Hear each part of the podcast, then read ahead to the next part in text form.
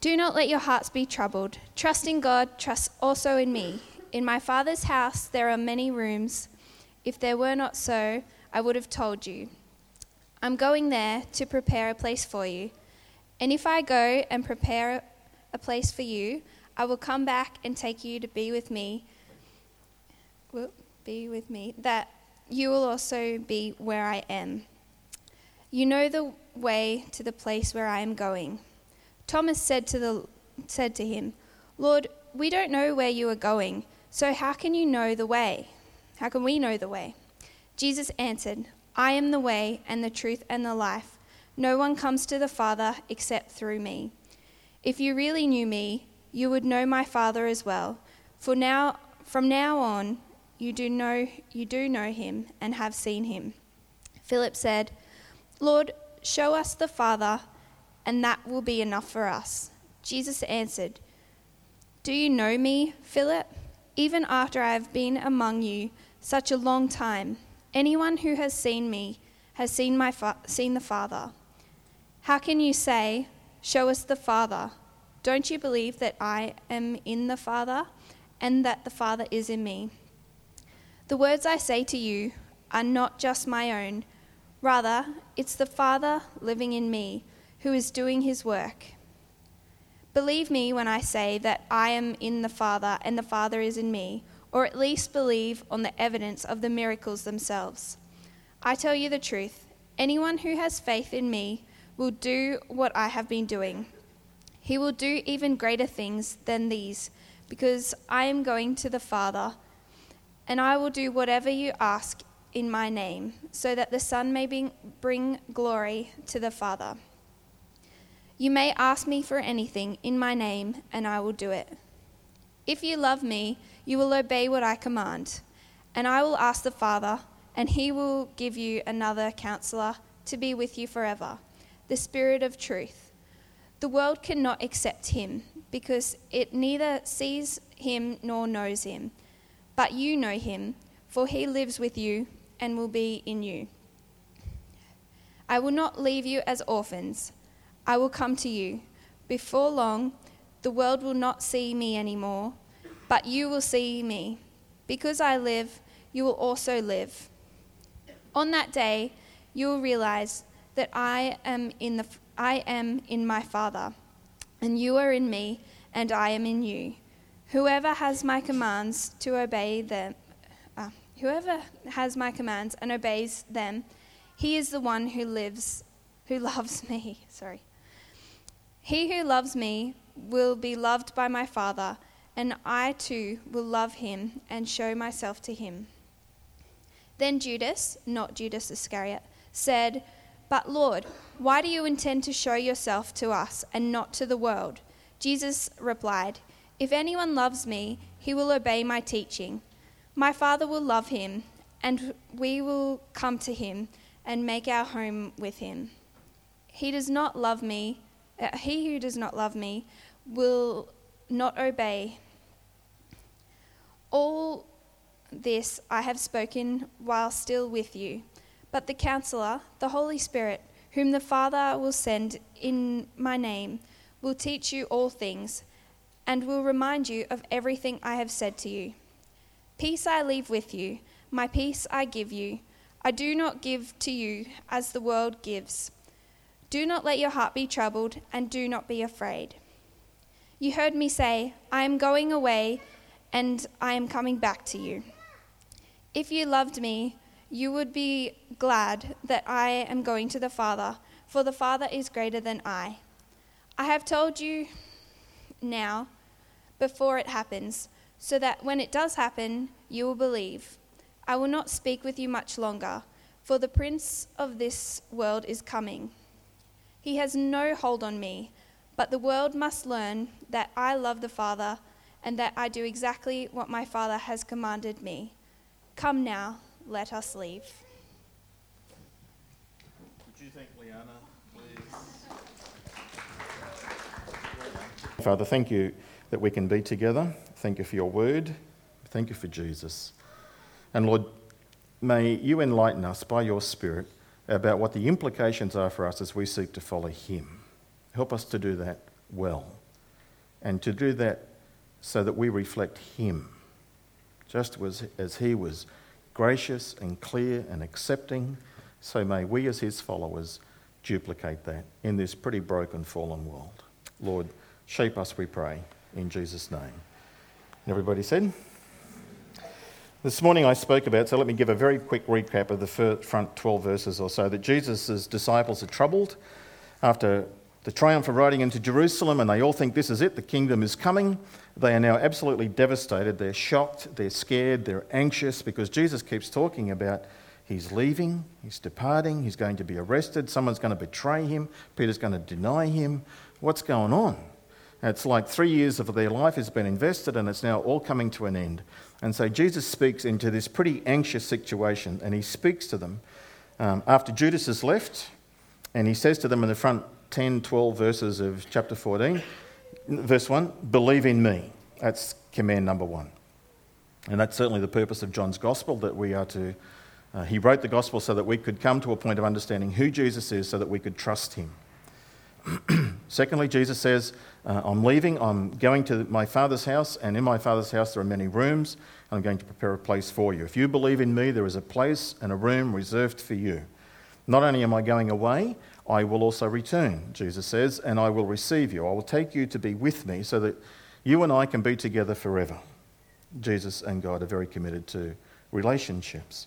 And when will Jesus return? Well, ultimately it's going to be at his second coming, but I think there's another return where he receives us if we die before that second coming. He receives us at death, Acts chapter 7, as he did with Stephen. Jesus declares that he is the exclusive way to the Father. There is no other way into heaven. It's not by being religious, not by being sincere, it's not by being good, it's not by any of those other ways. It's by him. It's by us understanding that because we have fallen short and we are under God's judgment, we're under the penalty for the things that we have done wrong, for the things we've neglected to do that are right, for the words that we've uttered which are cruel and damaging. We are accountable and we can't right it. But God, out of his concern for us, has sent Jesus to pay the penalty for all of this stuff that we've done, for all of our sin. And that if we understand that and we say, okay, I want Jesus to be in my place, he takes my penalty and I take his pardon. I receive that forgiveness through him. It's exclusive and it's only through Jesus. And it's as easy as that. Just asking God, I messed up, please forgive me. I accept and submit to Jesus. And then Jesus declares that he is the Father, the one's house to whom we're going to be living, is exactly like him. So if you want to know what God is like, if you want to know God's attitude to people, then look at Jesus. And on this issue for us of how do you speak to people who have same-sex attraction? Well, how would Jesus do it? And think that through. And look for examples in the scriptures. How did Jesus deal with the woman caught in adultery? How did he deal with that? And there are lessons there for us to learn and to appropriate. And now, after that, he goes on in the second half of the chapter, our tonight's focus, and he basically says, after I go... and before I return, in the gap, in the meantime, here are 5 consequences, 5 implications, that if you believe in me, if you follow me, then verse 12, I expect you to get on with a job. I expect you to be a worker. There are works that you will do. If you believe in me, then Jesus says, what I've been doing, you will continue to do. And not only that, you'll do greater things than what he's been doing, because I go to the Father. Secondly, he says, if you believe in me, then I expect that you'll be a person who prays. I will hear your prayers and I will answer your prayers. And he gives this broad open promise of whatever you ask, anything you ask, I'll do it. But there are 2 conditions attached to it when you read it carefully. Thirdly, Jesus says, if you believe in me and you're following me, then if you love me, then I expect you to be obedient. You'll obey my commands. And if you do, then you'll be blessed. You'll have this experience of God's nearness in your life, he says 3 times in this chapter. Number 4, I'm going away, but I'm going to send you my double. I'm going to send you the Holy Spirit. He's just like me. He's not me, but he's just like me. And I'm not the Father, but I'm just like the Father. And we 3 are one, and we are very similar in our characters and attributes, but we are distinct. We are 3 separate persons, but one divine being. And this Holy Spirit who will come as a person, and he will teach you and he will remind you of all the things that I said. The Holy Spirit, the Spirit of God, will take the Word of God to teach the child of God how to become like Jesus. And then fifthly, Jesus says, trouble is coming. You know, not just now in the immediate, I'm going to be arrested and tried and crucified. But even after that, they're going to hate you and persecute you. But my peace, I leave you a gift, my peace. That experience I had in the midst of life storms and anguish and turmoil, this inner calm that I have, I bequeath to you, I give to you. And Jesus promises that to us. It's available to us if we trust him, even in the midst of difficulty. So they're the five quick things. Let me address them very, very quickly. Jesus expects us that if we believe in him, that we'll be people who will do things. James says it very clearly, and he's the one we usually quote, that belief leads to works, that faith without works is dead. Faith in Jesus is demonstrated in a change of life, in a change of expressions, in a change of attitudes, and in change of conduct. It's not instant, it's a process. Sometimes for some people there are some things which are instant. For most of us, it's a process of growth and of change. Just like a little baby learning to walk, they crawl and then they stumble and then they walk and then they can run. And then they get their back out, and then because they're lazy and they slouch. And it's a process. But the amazing thing, Jesus says, not only do I expect this work will go on, it won't stop because I have gone, but he says he will do even greater things than these. How could we possibly do greater things than what Jesus did? Raise the dead, heal the blind, the lepers, the lame. Well, he's not talking about greater in terms of you're going to do greater miracles. He's talking about a much greater work, a much more significant work than that.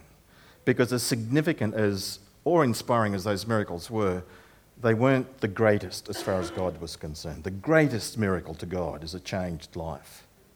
A person transformed from a sinner to a saint, from a person who was a rebel against God to a person who was a follower of Jesus. That's the greatest miracle. And that's what Jesus is definitely referring to. While the miracles do continue, and God still performs miracles today, and he does it through all sorts of ways. Lloyd would be the recipient of God's work in his life through medication. It's still God at work. Doctors can't heal. God is the healer. But God is pleased to use doctors, and we're grateful when he does. But the greater works are spiritual. Jesus is saying, you're going to have a much more spiritual impact and influence in a much bigger geographical area than I ever did. Jesus, as I said this morning, Jesus never preached a sermon where 3,000 people became followers in one day. Peter did. Because Jesus had gone to the Father and the Spirit had been poured out. Greater things are going to happen. Jesus never preached outside Palestine, Israel, not very far outside of it anyway. Today, his name is preached in nearly every country around the world and every continent. Greater influence. Much more is happening on Sunday, this Sunday, than ever happened on a Sunday in Jesus' lifetime. Greater things have been happening. Just what Jesus said is happening. So if you're a follower of the Lord Jesus, he's expecting you to join the mission, to be on target, to join him in what he is doing in the world. He expects to be able to work through you. So if you're a follower of the Lord Jesus here tonight, how's that going? Are you a worker for him? Well, those works for him also link in and flow out of these other four things. If we pray in his name, if we're obedient to his commands, if we're relying on the Holy Spirit, if we're living closely with him, then works will flow out of us in terms of our life being changed. And as we do so, as he lives and reigns in us, he works through us. Number one, Jesus expects to work through us. Number two, Jesus expects us to be people who pray and to pray in his name. It's a remarkable promise. And I will do whatever you ask in my name, so that the Son may bring glory to the Father. You can ask me for anything in my name, and I will do it. Anything, whatever. Nothing is excluded. But there are two conditions. Note them. Number one, for the Father's glory. It's not just asking for anything or whatever that we want, or that's for our convenience, or that's for our comfort, but it's what will bring glory to God. And so you probably do too. I often find myself in my praying of saying, Lord, I know this is what you want to do. This is your will. And I think this will bring glory to you, so I'm asking for it in Jesus' name. It doesn't guarantee it because I'm not infallible in terms of my understanding. But that's the first condition. Is it for the Father's glory? Secondly, is it in my name, in Jesus' name? It's not a formula or a magic phrase at the end that we often use, and I pray this in the name of Jesus, tagged on at the end. That's not what it means. It's appropriate to do that, and it's a good reminder. But what it means is that I am asking as if it was Jesus asking. I'm asking according to Jesus' will. I'm asking in his name. I'm representing him. So a good thing to ask before you pray for anything is, Lord, what do you want to do? Don't have time to go into it, but when you read James chapter 5, when somebody is sick, they call for the elders of the church. That's exactly the process the elders are to go through. They are to first ask the question, Lord, what are you going to do? Are you going to heal or are you not going to heal? And the elders, in discerning God's will, then pray in his name. And the prayer offered in faith, based upon what they understand God to have revealed to them, is going to result in healing or in resurrection, one or the other.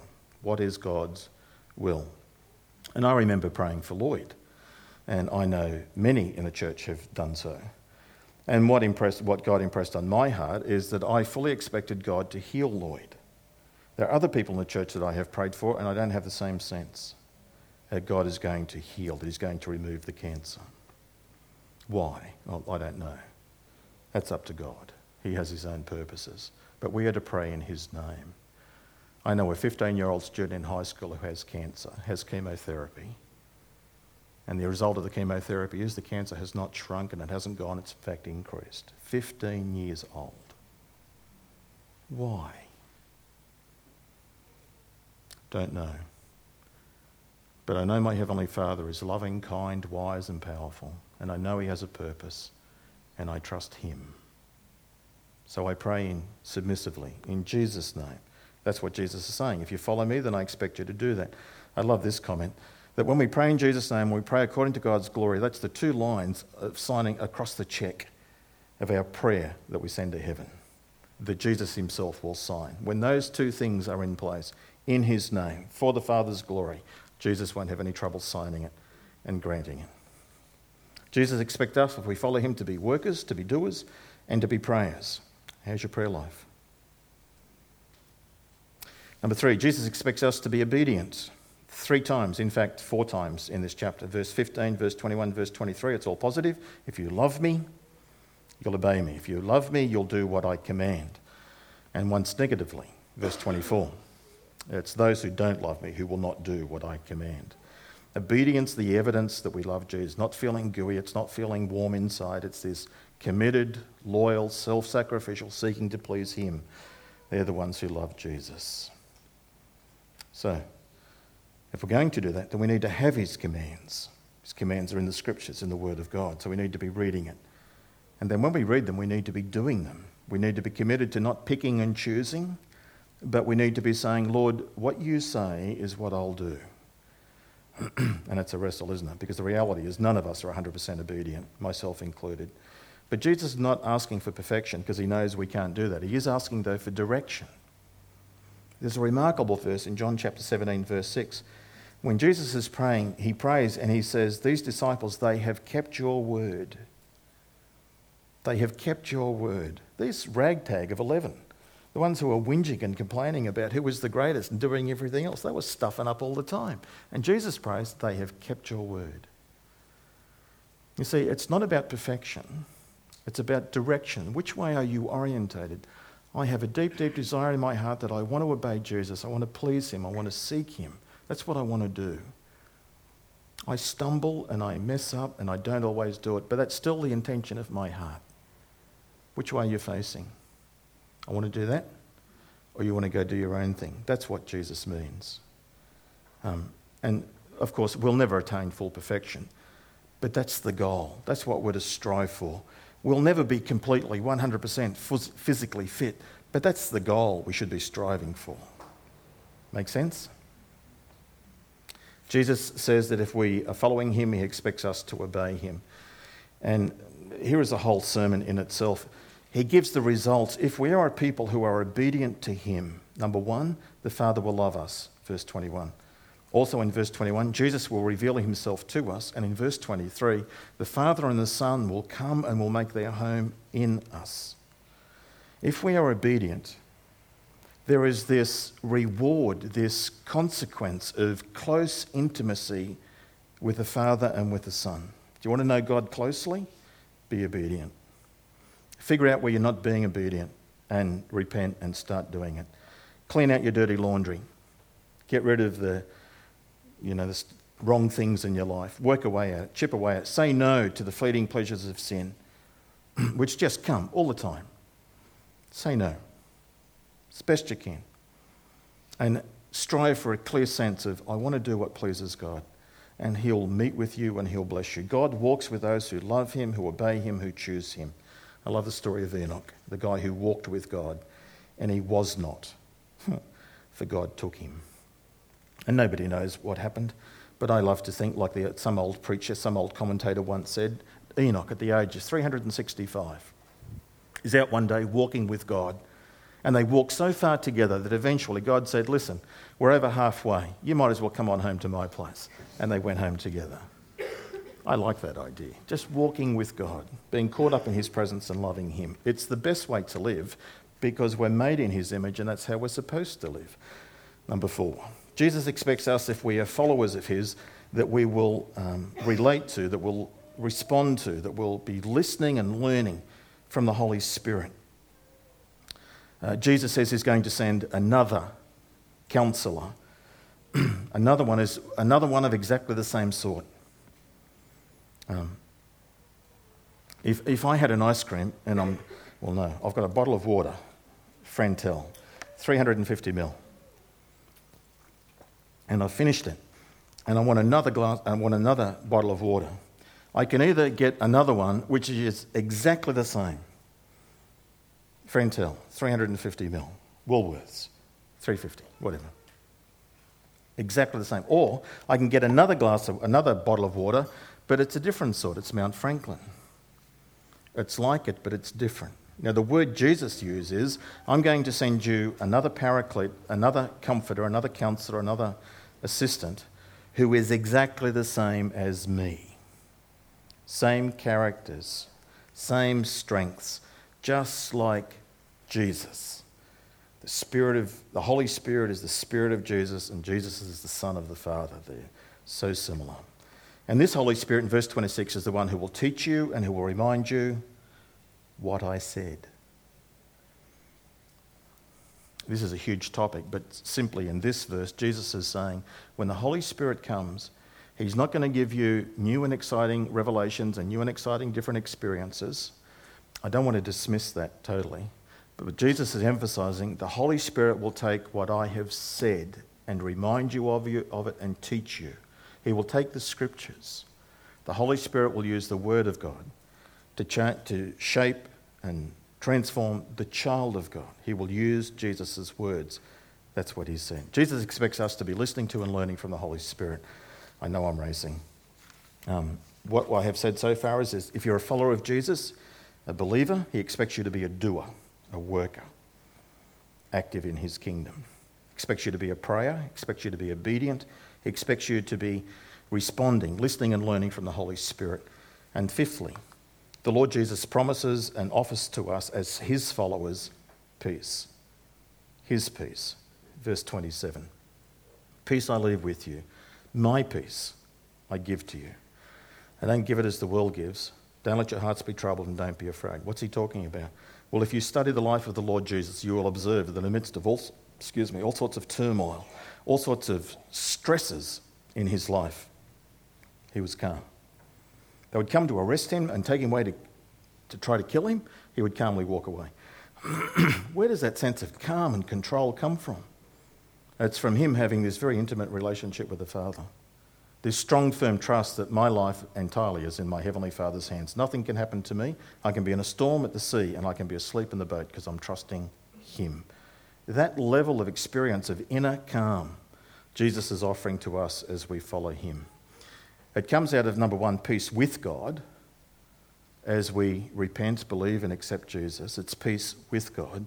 But then Jesus is offering here the peace of God.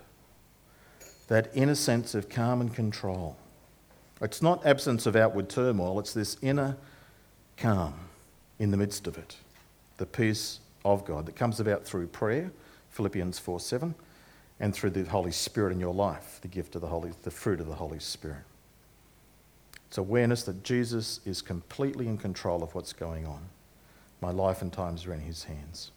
So if you're a believer in the Lord Jesus said to his disciples then and to you tonight, you have great assurance, but you also have great responsibilities. Jesus expects you to be a doer, a prayer, to be obedient, to be spirit-led, and to be trusting, peaceful in him. Let's pray.